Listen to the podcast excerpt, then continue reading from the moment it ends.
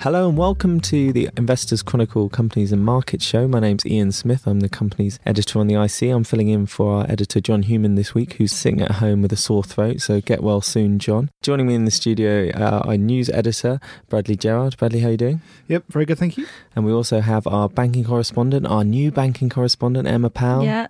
How are you enjoying it, Emma? Yeah, it's good so far. It's a good time to join since everything seems to be going to pot. So Yeah, if you like being busy, it's a good time to be Yeah. covering the banks.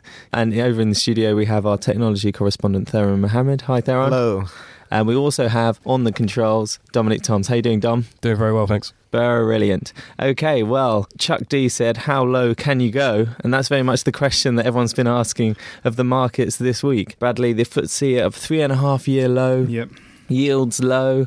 Tell us what's going on out there. Does anyone know? Yeah, I mean, how low can you go is a good question. Um, I think one of the seven day stories is a, a good point to start on because there, well, maybe it's more than this now, but it was at the time of writing, which was yesterday, um, about six trillion dollars of government debt that is at zero or negative yields. So that kind of gives an, es- an essence to listeners of the sort of fear and risk off, or risk aversion, I should say, that's in the, in the market at the moment, which expresses itself in other ways. Like you say, the FTSE's down to three and a half year low. Gold is back up to twelve hundred per troy ounce. Um, Um, ETF Securities saw 108 million dollars in a week go into its gold ETF. So Gold finally becoming um, that safe haven yeah, asset. exactly. I mean, that was a record for them, and they're indicators that people are a bit worried about growth. And then today as well, you had the Riksbank, which is the Swedish central bank, cutting rates further into negative territory, and that hasn't helped things in the markets today either. So, so obviously we had the, the the ongoing commodities route and what that's done, Yeah. uh, especially with any uh, companies that are exposed to emerging markets. But what we seem to have developed um, in the markets now is this complete uncertainty about a monetary policy globally. Yeah. And, And- and Janet Yellen was in front of Congress again this week, saying some quite concerning things about the future of global growth. And as you say, we, we've seen central banking moves in Japan, in, in Mm. Sweden. There's real concern out there. Yeah, exactly. And it wasn't. It was probably only a few months ago. The consensus for US rate rises probably would have been potentially four this year in 2016, maybe three as a as a better average. But now, I mean, I don't think anyone can see another one. The prospects for inflation are looking terrible.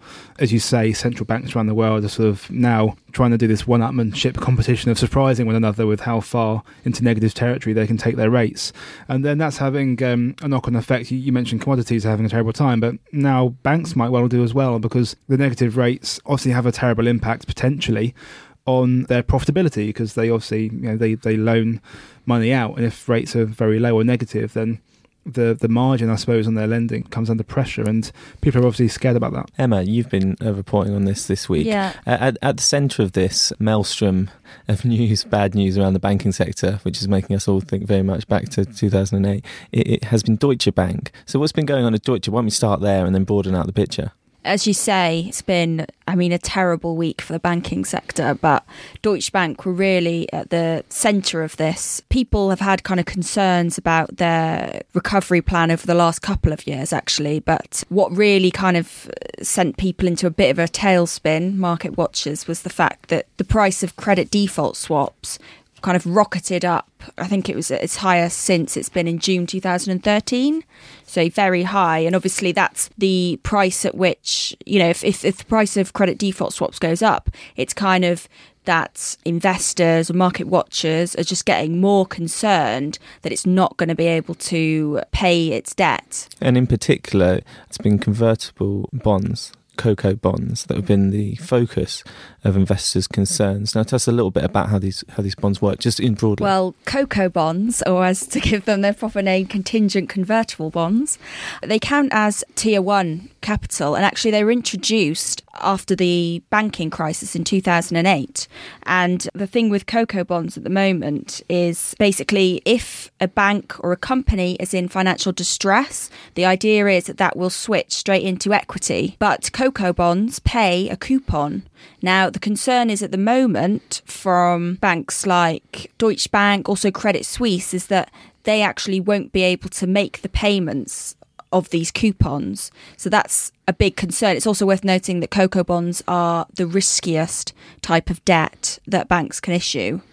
You know, some people say that's just this, these kind of assets doing their job. They're precisely supposed to be around as kind of buffers for this this type of activity. But it wasn't just Deutsche that's been kind of dragged into this. The UK banks and there's there's wider concerns about the banking system at the moment, right? In terms of the profitability, particularly in investment banking, Yeah. the exposure to oil and gas markets. What are you, what are you talking about there? when this news about Deutsche Bank really hit earlier this week, shares in Barclays, HSBC, Lloyds.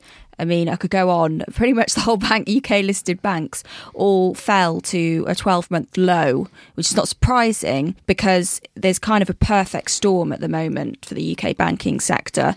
As Bradley mentioned before, and as you mentioned, you know, you've got interest rate rises and the money they can make lending money over the longer term and then the interest that they pay out, the gap between that being squeezed. Obviously, a lot of banks have really cut down on their investment banking operations. So there's the question of what are they going to do in the future? How are they going to make money? You've got banks like Standard Charter, HSBC, mm-hmm. which obviously have greater exposure to emerging markets, and obviously um, that's that's a concern at the moment, not just for the banks actually, but for also for asset managers that are exposed in that way. So yeah, there's just all these factors really just compounding the issue, and it isn't surprising that the share prices of these banks has just fallen through the floor. Basically, I mean, clearly you have the, all those those challenges, the, the flattening yield curve, and what that means. The, the challenges on income that we've written about a lot for for banks, and the exposure, the loans to some of these really kind of under stress sectors. But interestingly, we did at the end of last year have a sustainability report from the Bank of England that deemed the bank's levels of capital good enough, and that actually conducted a stress test that was based on an emerging market uh, crisis, and found that you know the bank's balance sheet were strong enough to handle this. So it'll be interesting once the volatility lies down to look at the underlying picture for the for the UK. I suppose just to finish off on the financials Yeah. point, um, an interesting bit of data from market. They've looked at the outflows from financial ETFs, so you know, sort of um, exchange traded funds that have uh, just have um, financial stocks within them, and so far this quarter, almost a billion dollars has been withdrawn. So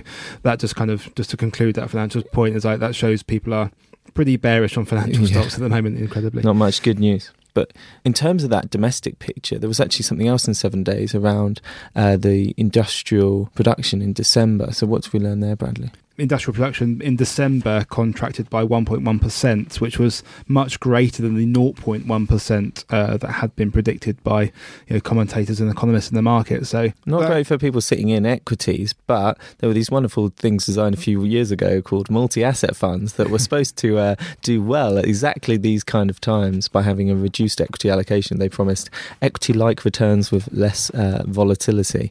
Now, how have they done? You've been looking at this. Yeah, I mean, uh, we've we've looked at a very a very very small subset, but it's a related subset, so that's kind of why why it's interesting. But um, as you say, multi-asset funds more generally should provide that level of comfort. But the next level up, which is kind of what we've looked at here, is the idea of a an absolute return um, multi-asset fund. So although that that term absolute return has kind of been tweaked now by the investment association. The sector's called targeted absolute return because they obviously can't 100% guarantee they will deliver an absolute return. So the targeted absolute return sector has some interesting constituents within it. GARS, which people may know is short for Global Absolute Return Strategies Funds, run by Standard Life Investments. It's a flagship fund. It's a flagship. It's an industry flagship fund, really. I mean, the whole strategy of the company is about fifty billion pounds, maybe even more.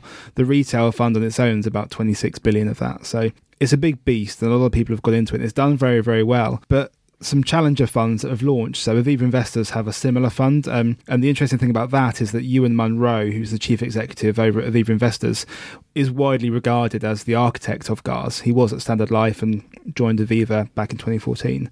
And then also you've got Invesco Perpetual, who again have a similar fund. They hired three or four key GARS members and um, started their own version as well. And the story really we've written this week is just looking at the most recent performance of these funds. And um, interestingly, the challengers um, have, have performed better than GARS. So it's just an interesting trio of funds to look at because they're all trying to do the same thing. GARS is effectively, you know, on a pedestal. It's the, it's the one to aim for. And in terms of performance in the past year at least, the other two funds have um, performed much better. Well, you know, just while we're talking about asset managers, uh, Emma, you've been looking at uh, a couple of results today uh, Yeah. Henderson and Ashmore. Ashmore, uh, in particular, the emerging markets focused manager that suffered a huge amount of kind of outflows and market underperformance as a result of this EM sell off that we've seen. What have we learnt today? Well, yeah, as you mentioned, Ashmore and also Henderson, quite different sets of results. It, won't be surprising that Ashmore has suffered large outflows, but again, it's an emerging market specialist. Henderson, on the other hand, a lot more positive, record inflows, yet shares for both companies down by about 6% today, which Is that just marking to market, you know, with, with assets falling? Well, I did. it? I did ask Andrew Formicos, the chief exec at Henderson, kind of what he made of that, and he said, not surprisingly, he's uh, he wasn't too concerned, and that uh, the high beta nature of Henderson was why the fact that the market was down that was kind of amplified for Henderson. He's not too worried. Like I said, just to explain, Henderson kind of focuses on equities. It has a lot, lots of European equities, so they yeah, should be European really hit by the equities. Yeah, European equities. They've actually benefited with QE, the introduction of QE. Um, they say a lot of Europeans have been wanting to move out of cash and into equities, um, and also some fixed income products. It's funny you mentioned absolute return. He said that that had been very popular in the UK. And they're actually expanding their um, their distribution network in Australia. And what was interesting, he said about that was that they've had um, a lot of interest in um, investing in emerging markets. Um, He said, obviously, you know, that's not something he's seen across the board, but that investors in Australia were looking to come back into the emerging markets after seeing such big falls ahead of everyone else. I mean, the big question is how much this current volatility, or should we just say market falls, are going to impact on retail investors in in in the in Europe wanting to invest in European equities, and that's you know obviously a bit of a worry for them in terms of outlook. Okay, well let's step away from the financial sector uh, for for now. Uh, Bradley, another sector that's had a couple of bad news stories uh, this week is pharmaceuticals and healthcare. Mm. Um, just to cover off, uh, AstraZeneca had a uh, warned on its 2016 financial year earnings as a result of kind of digesting past acquisitions. But another company that has been dealing with the past acquisition is Hikma. Yeah, it's an interesting story. So Hikma's um, actually it's quite a, it's quite a sizable company. It's a FTSE 100 company, market cap of about four billion roughly. It's the biggest far, uh, FTSE 100 company you've never, heard of. is it? Yeah, it pretty much is. I, I, say, I thought it was a bit smaller than it was, but then, no, it is it is a sizable business, and obviously, as you say, part of the whole pharmaceutical healthcare sector that a lot of our listeners and readers are quite keen on following. Um, they released a statement yesterday saying that they were going to be paying less for the company they're buying from a German pharmaceutical company called Boehringer Ingelheim, um, which on the face of it sounds quite good. Oh, they're paying less. That's great. But the reason they're paying less is because the company they're buying is doing worse than they thought it was, which obviously is not very good at all. And if you look at the um, market statements yesterday, they, this was released um, as per usual per market statements about 7 or 8 a.m., I think. And a couple of hours after that, um, a call with analysts and the press was announced. So there must have been a bit of interest from investors because the share price fell about 14% in early trading the call must have worked because by the end of the day they were down about two or three percent, I think, at, at the market close. So they came back a bit, but yeah, not ideal. You, you've you've just like just in the summer, basically they said that the acquisition would be earnings accretive in 2016 and definitely beyond, and now they're saying it might be earnings accretive in like 2018. Mm. So not a great acquisition in the short term. The, the, the management's obviously confident about the long term. Well, let's turn to the feature now. One of the two features we have in the issue this week, Theron has written it, and it's about looking at fast growing smaller companies and some of the pitfalls of uh, when it comes to investing in them, uh, and some of the things you should look out for as a private investor. Theron, why did you? Why did this idea occur to you? Where did this come from in terms of a topic that you thought would be worth looking at? Well, every day I, I see various companies promising the sky to investors, and it's always challenging to to sort of separate the wheat from the chaff and decide which ones are actually going to fulfill their ambitions and provide a return to investors, and which ones are going to go bust. Yeah, uh, one of the things you talk about here are is that rapid growth has its risks and its costs, you know, as well as its rewards. What are you trying to say there? Yeah, well, if you're you're a fast growing company, you're the, the first mover in your industry, there are clear advantages. Maybe you'll be able to get great deals with suppliers, benefit from economies of scale as you scale up. But on the other hand, if you grow too quickly, you risk losing your company culture, losing that je ne sais quoi that made you so special and your costs could get out of control and management get, might get a bit arrogant about how well they're doing so you can sort of lose sight of what you're supposed to do so you shouldn't get too tied up in looking at top line growth because it won't always filter down yeah, definitely. So in the US, it's all about top line growth, but the English take a more conservative approach. They want to see that growth flowing down into profits sooner rather than later. And I, I, cite quite a few studies, including The Innovator's Dilemma, this this uh, landmark book, which uh, basically say that profits need to come sooner rather than later, or they may never appear. So that's definitely something investors need to focus on: is not just the promise of profitability, but cold hard evidence that it's going to come well, let's talk about some of the some of the tips you give because you've you've kind of given clues for the readers to recognise potential among uh, small caps. The first thing is to look at a company's. Well, one of the first ones is to look at a company's cash burn. Why is that important? And what does that mean? Well, often the most successful uh, growth companies are able to fund their growth through their own cash generation. If you're just getting tons and tons of money externally and just blowing through it, that's often unsustainable. And also, if you can be more cautious and careful with how you spend your own money, that, that speaks well to what kind of business you're running as well. And uh, another thing that you've talked about, which I think often gets overlooked, is management, which obviously crucially important, uh, but harder to quantify. What what are you looking at when you're looking at a kind of growth company's management? Well, it's a little bit like recruitment. You're looking at their CV, how, where they worked, have they ever taken a business from nothing to huge success. That makes it more likely they can do it again, hopefully. And uh, where have they worked before? Is it a high profile blue chip company or is it uh, uh, basically a nobody? Mm-hmm. So it's very important to have uh, have credibility. And also, one of the other things you talk about here is the dangerous situation of having just a few big clients and we know kind of case studies of where that's where that's happened and that's dragged on a company is that something you'd kind of warn against small or can it be okay you know do you just do you just have to look at the nature of the relationship and how strong you think it is well, I think we've seen that ju- even recently with whenever there's concern about Apple, about a dozen companies struggle afterwards because they're all so interlinked and dependent on this huge company. So of course it's it's valuable to have a diversified customer base, but they always deserve credit if they can get a big company like Visa or Comcast to, to buy from them. That that is validation, but obviously the more the better. Yeah, and there are other clues in there and tips, so do have a look at the feature. I just want to ask you about quite an interesting part of it where you look at Amazon and prediction that was made back in 2000 about the size of Amazon. So this is one of the big things that investors try to do with these growth companies is work out just how big they can get, just how profitable they can be. So tell us about this uh, prediction that was made and how close was it to reality? Well, a, a, few McKinsey management consultants 16 years ago looked at Amazon and they tried to imagine what it would look like in, in a decade's time or 15 years' time. And they went about it looking at the company's cash generation, at the industry it operates in, at its business model. Is online retail better than traditional retail? All these various factors. And then they mocked up four models of what Amazon could look like in 10 to 15 years, from the mo- most bullish to most bearish. And then they averaged that out to get a good sense of what it could look like. And how and close were they?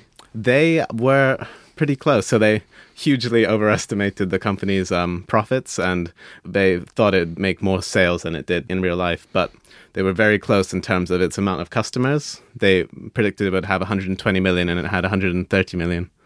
That's that's pretty impressive.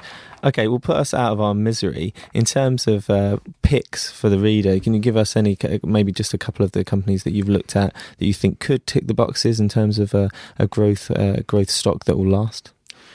Um, well, we picked a handful. One of the one of my favorites is Earthport. So this CEO is used to be the head of Goldman Sachs technology division, and one day this company came across his desk, and he thought this is something special. It's going to disrupt um, small cross-border payments, and he he quit his job and went to do that.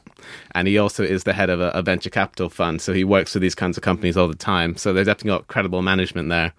They've got a huge addressable market. The whole um, small volume payments industry, and they they've shut like a few high profile clients as well, and they're gaining plenty of traction around the world. Another one, and finally, if we just talk about GW Pharmaceuticals, that's an interesting one because it's not had, had the easiest time and it has a lot of research and development costs, which is typical of a company uh, such as that. Um, so tell us a little bit about why you picked that company. Yeah, well, um, it was partly because we've tipped it in the past, and because it's got again got a huge addressable market, which is a key thing. So it's going through several trials that sh- are showing that its its cannabis based drugs can treat everything from epilepsy to diabetes to cancer. So even if one of those comes true, and there's plenty of evidence that its drugs will be approved and it's already got some out there that there's huge potential there and huge possibility. I mean you can't get away from the fact you're always going to be taking a punt with these kind of companies about you know that they will make the kind of promised step forward. Uh, but yeah there's very interesting analysis of the kind of pitfalls that commonly get in the way of investors all right, well, there's plenty else in the magazine this week. If you're worried about a recession, then Chris Dillow has a great piece about preparing your portfolio. Bear Ball again on Brexit and looking at the Bank of England building up foreign currency reserves. So there's plenty in there. There's also a very interesting cover feature, which is also by Chris Dillow about investor biases and why they're not always a bad thing. So he looks at uh, his own biases and his own thoughts, such as selling in May and buying on Halloween and how that can help, and also looking at how small growth stocks and new floats can have over exuberant investors involved in them. So he talks about some of his own biases and how yeah, he thinks that they can actually be useful for investors. So that's it. It's in all good news agents, £4.70. See you next week.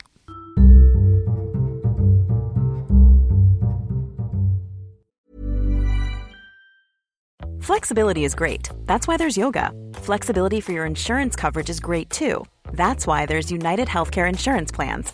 Underwritten by Golden Rule Insurance Company, United Healthcare Insurance Plans offer flexible, budget friendly coverage for medical, vision, dental, and more. One of these plans may be right for you if you're, say, between jobs, coming off your parents' plan, turning a side hustle into a full hustle, or even missed open enrollment. Want more flexibility? Find out more about United Healthcare Insurance Plans at uh1.com.